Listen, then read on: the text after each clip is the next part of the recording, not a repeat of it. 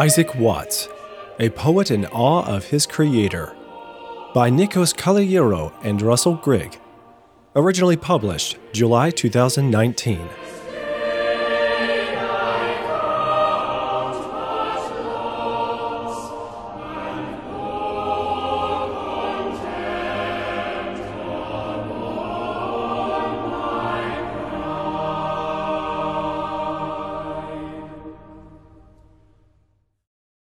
Isaac Watts, who lived from 1674 to 1748, was a Christian preacher who composed some 750 hymns. In doing so, virtually single handedly, he inaugurated congregational hymn singing as we know it today. He also wrote nine volumes on logic, astronomy, philosophy, in which he explored the limits of reason, and discussed God's creation as an expression of his power. He engaged with many of the scientific ideas of his time, including those of his contemporary, Isaac Newton. Isaac Watts was born in Southampton, England on the 17th of July, 1674, the eldest of nine children. His father was a dissenter or nonconformist, a Protestant who did not think the Church of England had departed far enough from the beliefs and practices of Roman Catholicism. When little Isaac was born, his mother, Sarah, who was descended from a Huguenot family that had fled from France, was under considerable strain because Isaac's father was in jail for several months because of his beliefs. Growing up, young Isaac enjoyed reading and especially liked rhyming verse. On one occasion during family devotions, he saw a mouse climbing up the bell pull and was heard to giggle. Questioned by his father, he replied that he had seen a mouse run up the rope, and this thought had come into his mind. There was a mouse for want of stairs, ran up a rope to say his prayers. At first intrigued, and then annoyed at Isaac's continued rhyming, his father ordered him to stop. Isaac didn't. Punishment loomed, and Isaac burst out, Oh, father, do some mercy take, and I will no more verses make.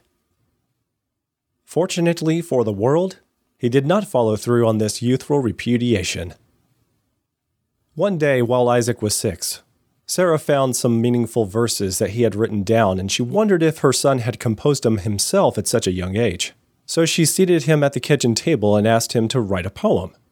This he promptly did, using the letters of his own name in the form of a 10 line acrostic that showed the depth of his theological understanding at such an early age. I, I am a vile, polluted lump of earth. S. So I've continued ever since my birth. A. Although Jehovah grace doth daily give me. A. As sure this monster Satan will deceive me. C. Come, therefore, Lord, from Satan's claws relieve me. W. Wash me in thy blood, O Christ. A. And grant divine impart. T. Then search and try the corners of my heart. T. That I in all things may be fit to do. S. Service to thee, and sing thy praise too. Also at age six, Isaac saw a very bright comet with a spectacularly long tail pass overhead. It was known variously as the Great Comet of 1680, Kirch's Comet in honor of its discoverer, or Newton's Comet, who used it to test Kepler's laws of planetary motion, and they passed the test with flying colors. Isaac frequently spoke about this, as it left a deep impression on his young mind and probably continued to the interest he later developed in astronomy. Yes, Isaac showed linguistic genius early. From age four, he was taught Latin by his father. Then, at the Free Grammar School in Southampton, he went on to learn Greek at the age of nine, and French at age 10, and Hebrew at age 13. These were all taught by a Mr. John Pinhorne, who carefully directed and stimulated his young pupil's genius. Isaac's head knowledge of the doctrines of Christianity came from growing up in a Christian home where his father led family devotions. And his father was also an outstanding example to him of someone whose faith meant willingness to suffer even to the point of imprisonment rather than deny fundamental beliefs. In 1688, Isaac recorded in his diary that he fell under considerable convictions of sin, and the following year, aged 15, he more fully trusted in Christ. A Southampton physician, Dr. John Speed, noticed Isaac's intellectual ability and offered to pay for his education at an English university.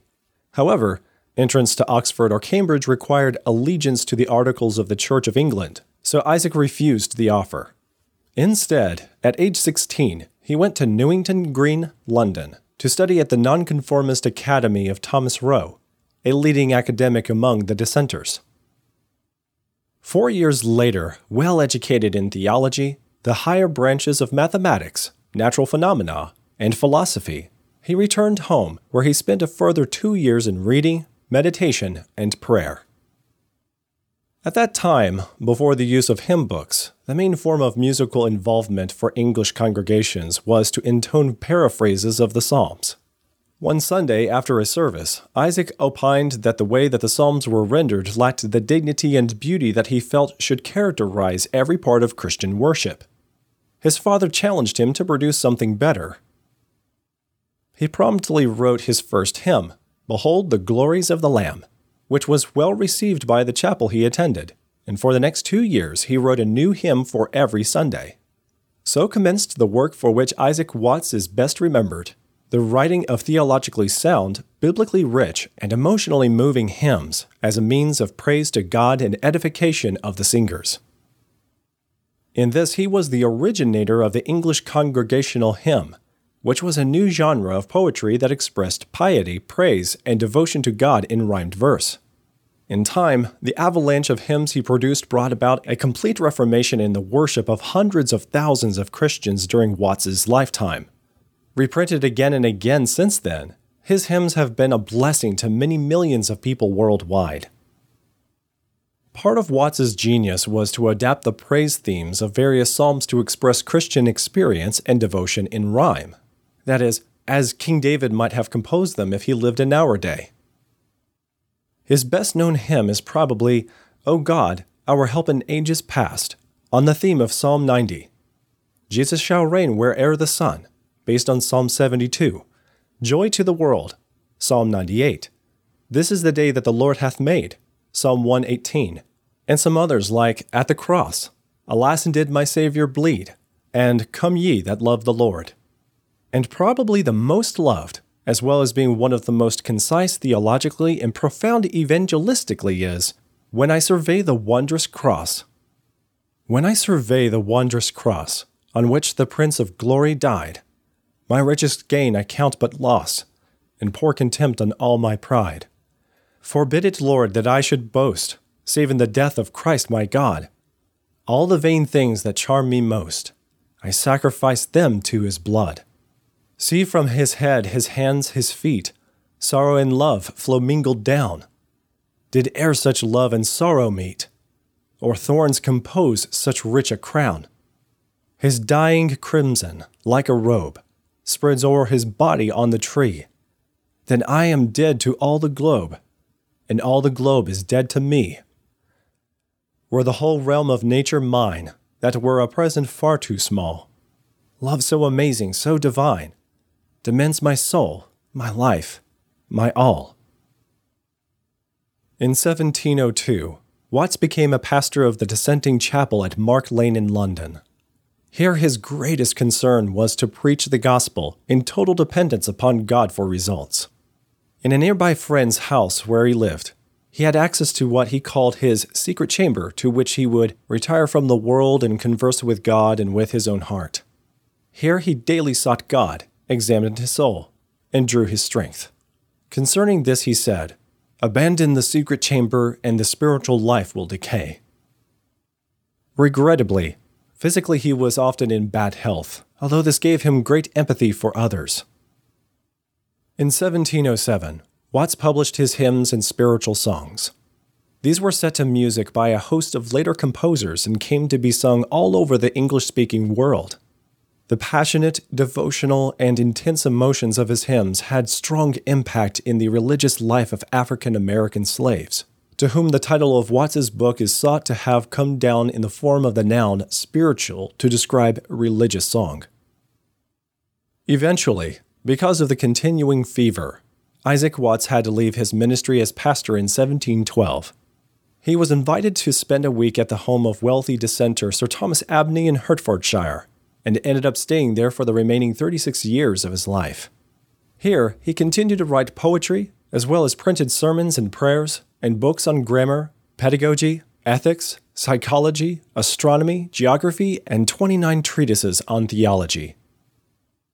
The most widely circulated of all his publications was his Divine and Moral Songs for Children, published 1720. Thoroughly familiar with Genesis, Watts wrote a children's poem entitled Against Pride in Clothes. Here is the first verse Why should our garments, made to hide, our parents' shame, provoke our pride? The art of sin did ne'er begin, till Eve, our mother, learnt to sin. Watts was impressed by the power and workmanship of an all wise creator as seen in the intricate design of plants and animals. Discussing the complexity that is found among plants, he wrote These plants have no understanding. They have no such thing as sense belonging to them, and we immediately recur to the wisdom of God the Creator, and we ascribe the contrivance and the honor of it to Him alone. Watts discussed the idea that living things come from living things, and that one of the manifestations of the mind and power of the Creator is an inbuilt mechanism for the diversity of plants and animals to reproduce themselves, according to their kind. He wrote the following You will never grant it is owing to the skill of the parent animals that such swarms of wondrous young animals are propagated in successive ages but according to the common laws of nature and motion which God has established, each to produce his own image. Such is the workmanship of God, who has provided to replenish the world with plants and animals to the end of time, by the wondrous contrivance of his first creation and the laws he then ordained. Thus every whale, eagle, and apple tree, every lion and rose, fly, and worm in our age are as really the work of God as the first which he made of the kind. This is wisdom becoming a god, and demands an eternal tribute of wonder and worship. Isaac Watts was fascinated by Newton's ideas about gravity. In 1726, he published a textbook on astronomy entitled The Knowledge of the Heavens and the Earth Made Easy, or The First Principles of Astronomy and Geography Explained by the Use of Globes and Maps which was used in British and American universities, for example, Yale, for over a century. According to Watts, the systematic study of the heavens enlarged his understanding of the immense power of God and the magnificence of his creation. He delighted in the fact that Newton's law of gravity simply explained the motions of the planets around the sun. Watts wrote a textbook on logic, the full title of which was Logic, or the Right Use of Reason, and the inquiry after truth, with a variety of rules to guard against error in the affairs of religion and human life, as well as in the sciences. First published in 1724 to teach children he tutored, it became the standard text on logic at Oxford, Cambridge, Harvard, and Yale, and was used well into the 19th century. Watts addresses proper thinking under the four basic functions of the human mind perception, judgment, reasoning, and disposition and expounds the ways our fallen sinful nature prejudices our mind's ability to reason as we should. Overall, he prioritizes the importance of finding truth rather than just defending a viewpoint. Watts discusses the construction of true and false arguments, or sophisms, that is, a clever but false argument, especially one used deliberately to deceive. One example of a false argument is ignoratio elenchi, literally, ignorance of refutation, but really irrelevant conclusion, also known as the strawman fallacy, where one opponent easily knocks down a position that was not asserted by the other opponent. Others are petitio principii, a begging of the question or taking for granted a point to be proved. Arguing in a circle, and non causa pro causa, the assignation of a false cause. Watts gives the example of astrologers who erroneously attribute the cause of certain events in people's lives to the various positions of the planets. In 1728, Watts's services to religion and literature were recognized by the academic establishment. The universities of Edinburgh and Aberdeen honored him with a doctorate of divinity. Concerning this, dictionary author and literary critic Dr. Samuel Johnson wrote approvingly Academic honors would have more value if they were always bestowed with equal judgment. Isaac Watts died in 1748, at the age of 74. His tomb is at Bunhill Field Cemetery, London. There is a bust of him in the south choir aisle at Westminster Abbey, and a statue in Southampton bears a verse of his hymn based on Psalm 117. From all that dwell below the skies, let the Creator's praise arise. Let the Redeemer's name be sung through every land, by every tongue. As his biographer David Fountain says, it well expresses Watt's ardent desire that his Lord and Savior should have the utmost praise. It was the sole object to which he directed all his great endeavors.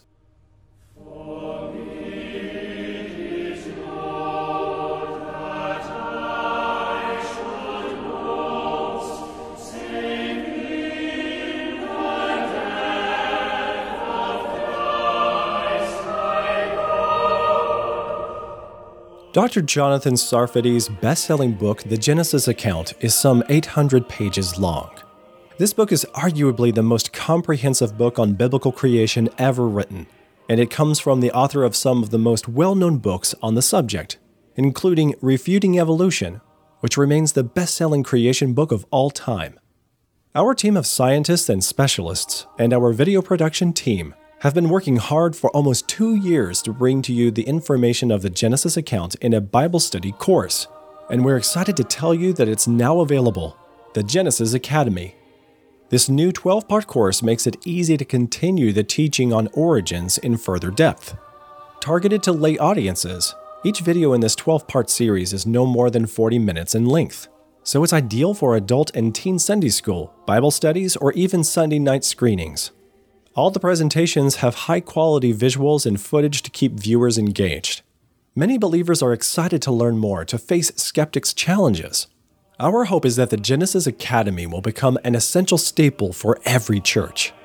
It is so important to get a correct understanding of the Bible's foundational chapters right, and this series achieves just that. The Genesis Academy comes with a free online study guide so you can follow along. Available now in the United States, Canada, United Kingdom, and the rest of Europe, and a few other countries. Get the Genesis Academy for your group today at creation.com/academy. I am Joseph Darnell. For everyone at CMI, thanks for listening.